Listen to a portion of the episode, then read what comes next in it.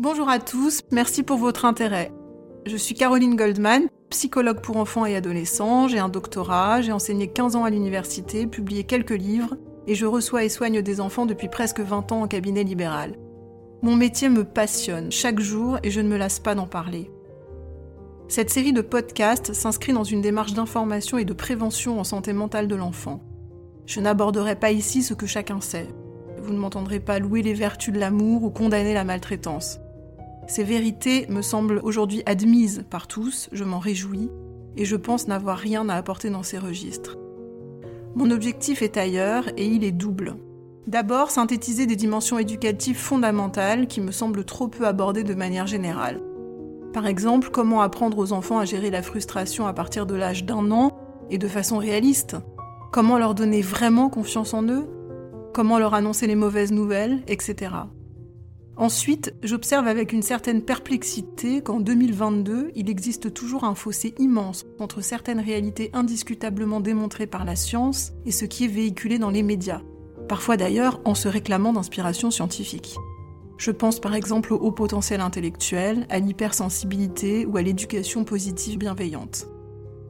J'aimerais donc également que ces podcasts participent à contrarier ces contre-vérités médiatiques qui ne sont pas sans effet sur la santé de nos enfants. J'espère que vous prendrez plaisir à m'écouter. La psychopathologie psychanalytique. Je vais aujourd'hui vous infliger un petit cours magistral sur la façon dont la psychanalyse, qui est mon référentiel théorique, envisage et comprend la maladie mentale et toutes les souffrances psychologiques en général. Il ne sera bien sûr ici pas question de l'impact douloureux des événements conjoncturels de la vie normale, comme la perte euh, d'un chien, un chagrin d'amour, l'annonce d'un licenciement ou d'une maladie, qui font eux aussi souffrir mais ne sont pas des maladies. Je vais essayer de faire simple. Dans ce modèle théorique qu'on appelle la psychopathologie, donc, on considère qu'il y a une logique de la construction normale de l'enfance avec des stades de développement qui se succèdent les uns aux autres, comme un escalier dont on montrait tout doucement les marches de la naissance jusqu'à ses 18 ans, et selon nous, cette évolution sereine d'un stade à l'autre est tributaire à 100% du bonheur de l'enfant. Dans notre modèle, c'est sa joie qui permet à son psychisme de grandir. Alors comment causer ce bonheur, cette joie? Eh bien par la qualité des relations qui lui sont offertes par ceux qui l'entourent, c'est-à-dire le plus souvent sa famille, ses parents. Par exemple, lorsque le bébé naît, il a besoin pour pousser tranquillement sur le plan psychique d'un premier parent, généralement sa mère, mais peu importe l'identité de cet adulte, à cet âge-là ça n'a aucune importance, un premier parent donc disponible et joyeux. Il a aussi besoin d'amour, de sourire, de tendresse, de chansons, de câlins, de réconfort immédiat face à ses pleurs, de repères et de constance dans son rythme quotidien. C'est toute cette sérénité qui lui permettra de maturer tranquillement sur le plan psychique, cérébral, physiologique, etc. Il a aussi besoin, de façon apparemment paradoxale, que ce premier parent, bien qu'extrêmement dévoué à ses besoins, continue à investir des agents extérieurs à leur relation, par exemple sa vie amoureuse, amicale, et qu'il ne reste pas comblé par lui au-delà de ses premiers mois. Cette juste distance permettra au bébé de construire peu à peu son propre espace psychique, car la fusion mère-enfant ne doit durer qu'un temps. Alors vous voyez, tout ça ne concerne que la première année de vie du bébé, et si cette année s'est bien passée, qu'il a été bien heureux, alors ce bébé aimera sa mère, son père, et derrière eux le monde tout entier, car ils sont tout son monde. En aimant le monde, il épousera aussi toutes ses réalités, il s'ouvrira à elle en toute sérénité. On a tous rencontré l'un de ces petits bébés sereins qui nous accrochent le regard avec appétit, nous sourit en un éclair, viennent nous chercher par la voix, les mimiques ou les gestes, tant ils sont déjà à l'aise dans les relations. Ils semblent nous dire Moi je suis rassurée, j'aime bien la vie, jusqu'ici elle a été bonne pour moi. Si tout s'est bien passé, donc le bébé d'un an a réussi à monter la première marche, celle de la reconnaissance du réel. Or dans le réel, il y a lui-même, ce qui n'est pas rien. Le bébé heureux aura donc plus tard une idée réaliste à la fois du monde et de qui il est. Je préciserai cette notion dans quelques instants.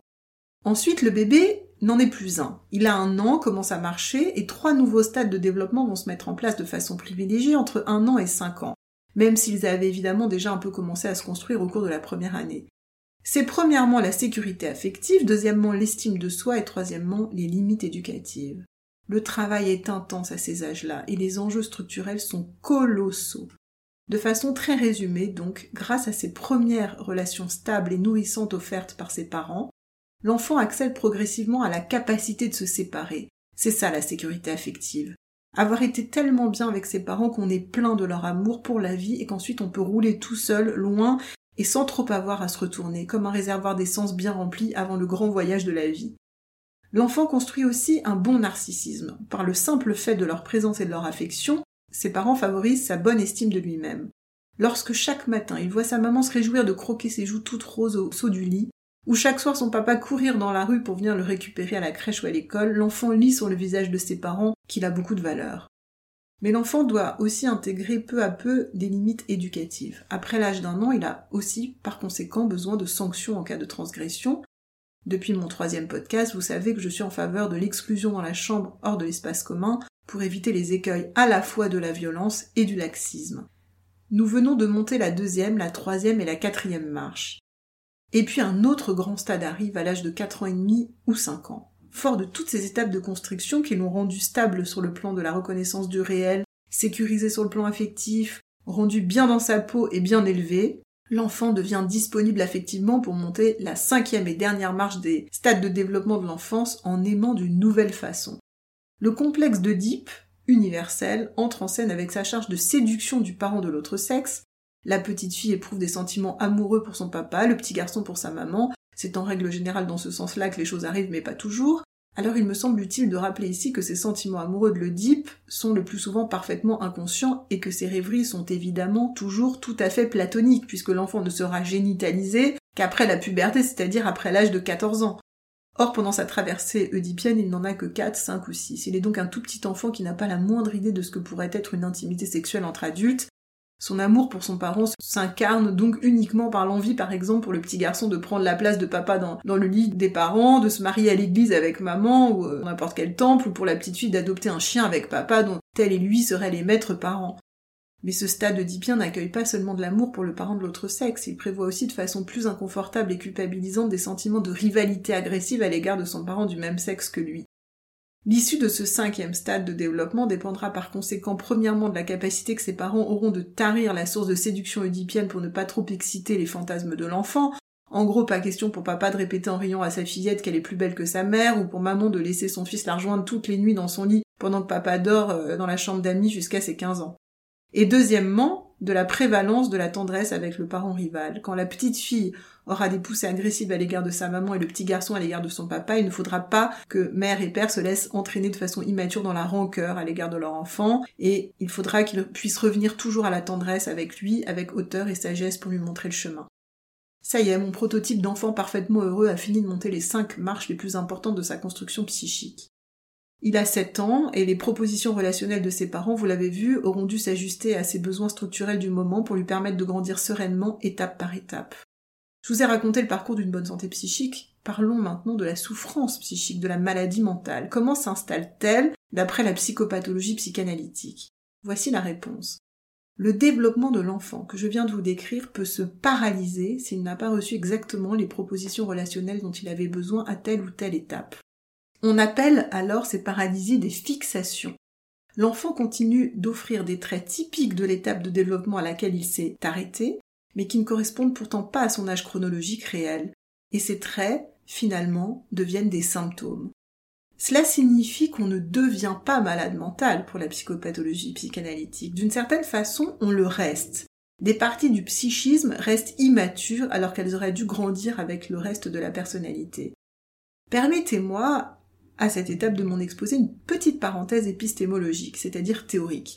Cette notion de fixation dans le développement psychique qui caractérise l'approche psychopathologique n'a donc rien d'anecdotique, puisque, à notre époque, on lui préfère la notion de trouble neurodéveloppemental. Or, si l'on note à ce terme la dimension neuro qui ne repose que sur une approche scientifique partielle du phénomène psychique, je renvoie à ceux que ça intéresse aux travaux du professeur Falissard, il ne reste que l'idée de trouble développemental. Or, la psychopathologie psychanalytique ne dit rien d'autre. Je referme ma parenthèse. Tous les cliniciens qui travaillent auprès de patients très malades ne peuvent que constater que les traits pathologiques de leurs patients suivent les contours d'une immaturité typique de l'enfance.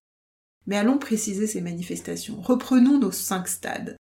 D'abord, il y avait le premier, la première marche de l'escalier, la reconnaissance de la réalité, dans laquelle j'inscrivais celle de sa propre identité. Que se passe-t-il lorsqu'un bébé est fixé dans son développement car il a été trop malheureux, que son environnement n'a pas pu s'ajuster à ses besoins, qu'il a connu par exemple les orphelinats roumains des années 60 où aucun amour n'était prodigué et où les enfants se laissaient mourir physiquement et psychiquement de désespoir malgré les soins vitaux correctement reçus, ou lorsqu'un bébé a connu un premier parent très déprimé, lui-même très mal entouré, trop indisponible pour entendre ses premiers besoins de réassurance et les lui offrir, ou encore un premier parent trop fragile pour supporter que son bébé ressente des sentiments différents des siens, convaincu de communiquer avec lui par télépathie par exemple, eh bien la réponse est aussi triste que les histoires que je vous raconte, et que nous voyons pourtant dans nos cabinets chaque jour. Ce qui arrive, c'est que le bébé ne grandit pas, ou pas en totalité. On parle ici de patients avec des profils psychotiques ou certains autismes lourds. Des aspects plus ou moins importants de leur psychisme restent très régressés comme ceux d'un tout petit bébé. Je viens de faire allusion à l'hospitalisme qui renvoie aux observations de René Spitz dans les orphelinats roumains des années 60. Là-bas, les bébés, malgré les soins qu'on leur prodiguait, c'est-à-dire euh, change nourrissage, ne survivaient pas, car ils ne recevaient pas d'amour. Ils se balançaient le regard vide et se laissaient mourir ou devenaient fous. Pour la psychopathologie psychanalytique, la folie n'est donc rien d'autre qu'un maintien dans les tout premiers stades de la vie. Dans la schizophrénie, par exemple, qui est une des psychoses souvent assez lourdes, on rencontre des difficultés à identifier le réel, entravé par des hallucinations, des croyances irrationnelles, etc. On rencontre aussi une difficulté à savoir qui on est. Ces patients ignorent parfois leur âge, s'ils sont filles ou garçons, peuvent considérer être la réincarnation ou l'enfant de personnages célèbres, s'interrogent parfois de façon délirante sur leurs valeurs, etc cette perception du monde renvoie aux perceptions présumées du tout petit bébé qui voit le monde de façon syncrétique, c'est-à-dire que toutes les représentations sont diluées et, et, superposées. Il ne fait pas vraiment la différence entre le corps de sa mère et son corps propre, entre le rideau et la table, entre avoir faim et avoir froid. Tout est extrêmement mélangé. Or, dans la psychose, on retrouve cette euh, confusion dans l'ancrage de la réalité. Mais on rencontre aussi à cause de tout ça des difficultés à travailler, à aimer et à prendre soin de soi. Tous ces secteurs nécessitent de l'aide, comme pour un tout petit. De façon plus anecdotique d'ailleurs, la façon fréquente et singulière de fumer de certains patients schizophrènes rappelle l'ardeur du bébé à téter. Alors j'entends déjà les détracteurs de la psychanalyse maugréer que pour nous tout est de la faute des parents et des mères en particulier. Je voudrais leur répondre ceci. Est-il vraiment original, incongru, subversif même, de penser que les enfants sont impactés par les personnalités de leurs parents et de tous ceux qui les élèvent, et que les mères ont tendance à tenir une place assez privilégiée dans ce paysage, en partageant leur quotidien pendant leurs premières années de construction, les enfants éprouvent sans aucun recul les enthousiasmes et les peines de leurs parents, l'atmosphère dans laquelle ils vivent, leur façon de réagir au monde et de gérer les conflits entre eux et avec le monde extérieur. Ils s'identifient à eux pour grandir et finissent d'ailleurs si souvent par leur ressembler. Il n'y a d'ailleurs qu'une partie du monde de la psychologie pour dénier l'évidence de l'implication de l'histoire affective familiale des individus dans le développement de leur souffrance et de leur destin.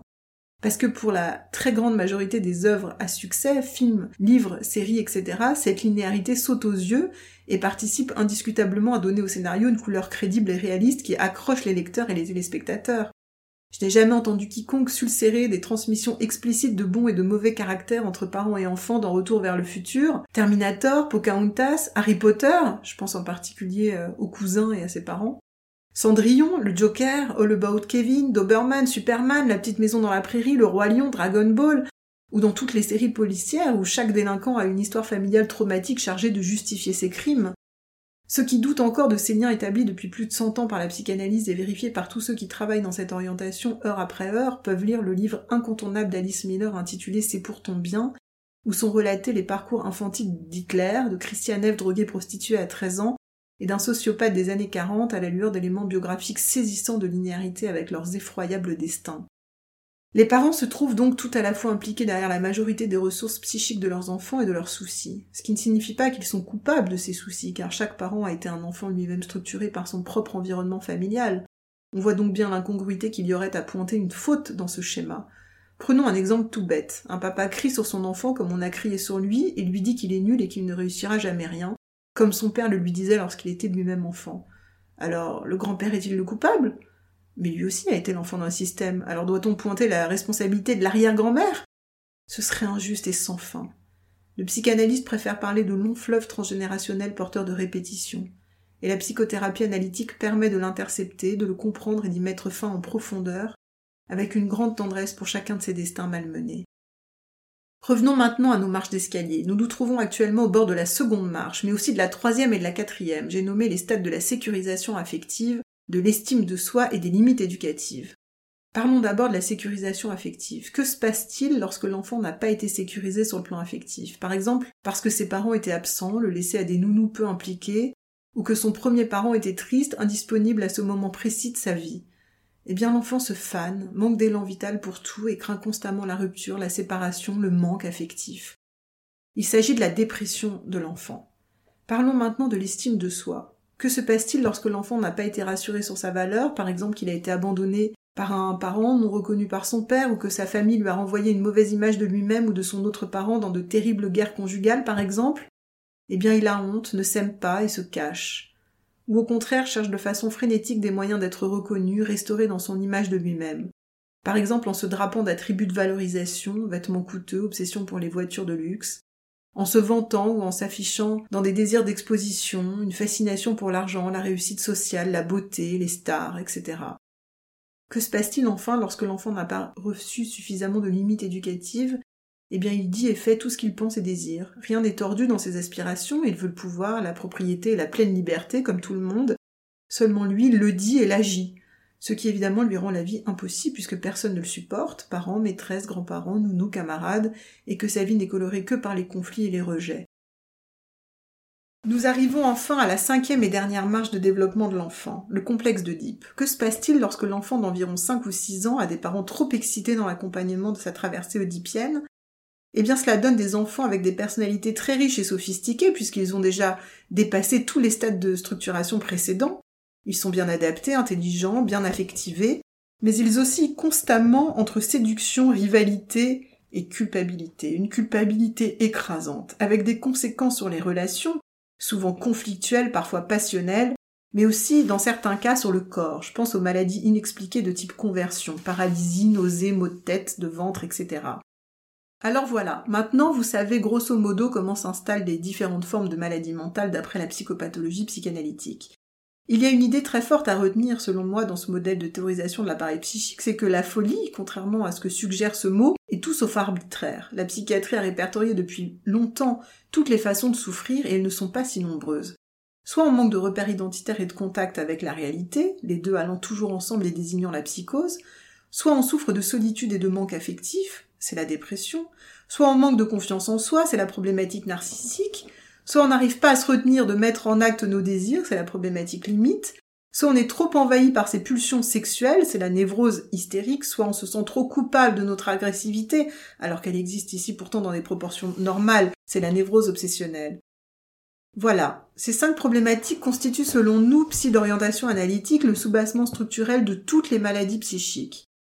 Lorsqu'un patient vient nous voir, et quel que soit son âge, on cherche à comprendre où se trouvent sa ou ses fixations simplement en le regardant et en l'écoutant parler. C'est de cette façon que nous arrivons à passer de l'écoute du discours manifeste, conscient, c'est-à-dire celui que tout le monde peut entendre, au discours latent de l'inconscient, avec des outils passerelles prodigieusement éclairants et aujourd'hui bien ficelés, comme l'analyse des procédés du discours, du sens des symptômes, mais aussi possiblement des rêves, des lapsus ou des actes manqués. C'est un savoir extraordinairement riche qui justifie que le psychanalyste consacre autant de temps et d'énergie à écouter ses patients. Venons-en maintenant à la suite, le soin. Comment procédons-nous pour soigner? Premièrement, en aidant nos patients à comprendre leur fixation et son lien avec leur histoire affective, parce que comprendre ce qui ne va pas est déjà un immense soulagement. Ça chasse toutes les hypothèses parasites que tous ont eu tendance à s'inventer dans l'espoir de comprendre depuis des mois, parfois des années, ce qui leur arrive, les traverse, justifie leurs symptômes, et est souvent source de rumination, d'angoisse, voire de honte. Alors j'annonce ce premier axe thérapeutique avec une certaine légèreté, mais il exige une bonne maîtrise théorique et clinique, de bonnes capacités relationnelles pour favoriser un lien de confiance avec nos patients, et aussi un peu de courage, car dire la vérité en demande évidemment. Deuxièmement, en leur offrant dans notre relation avec eux exactement ce dont ils ont manqué au moment où cette fixation s'est mise en place. S'ils sont restés bloqués sur la première marche de l'escalier et ont manqué de repères identitaires, on les aide à restructurer le réel. S'ils sont restés bloqués sur la deuxième marche et ont manqué de tendresse et d'amour, on les enveloppe par nos mots, nos sourires, notre optimisme et nos invitations à mieux faire circuler la tendresse autour d'eux pour qu'ils se sentent rassurés. Si nos patients sont des enfants, on mobilise bien sûr leurs parents dans ce sens. S'ils ont été blessés dans leur estime d'eux-mêmes, on les restaure, on les rassure sur leurs valeurs et on répare autant que possible la blessure à son origine. S'ils sont toujours sur la quatrième marche d'escalier car ils ont manqué de limites, on aide leurs parents, leur environnement à installer une autorité plus ferme autour d'eux. S'ils ont été involontairement plongés dans un bain incestuel par leurs parents passionnels, on invite tout le monde à plus de pudeur et de calme, etc. En fait, on tente de leur offrir tout ce dont ils avaient besoin à l'époque où la fixation s'est mise en place. On leur prête nos bras, nos ailes, pour se hisser à la marche suivante.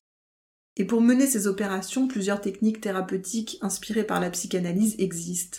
Pour les adultes, la cure analytique allongée sur le divan, la psychothérapie analytique plus courante en face à face, et pour les enfants, la guidance parentale, que je pratique moi-même, ou le psychodrame analytique, les groupes de parole, les ateliers contes, etc.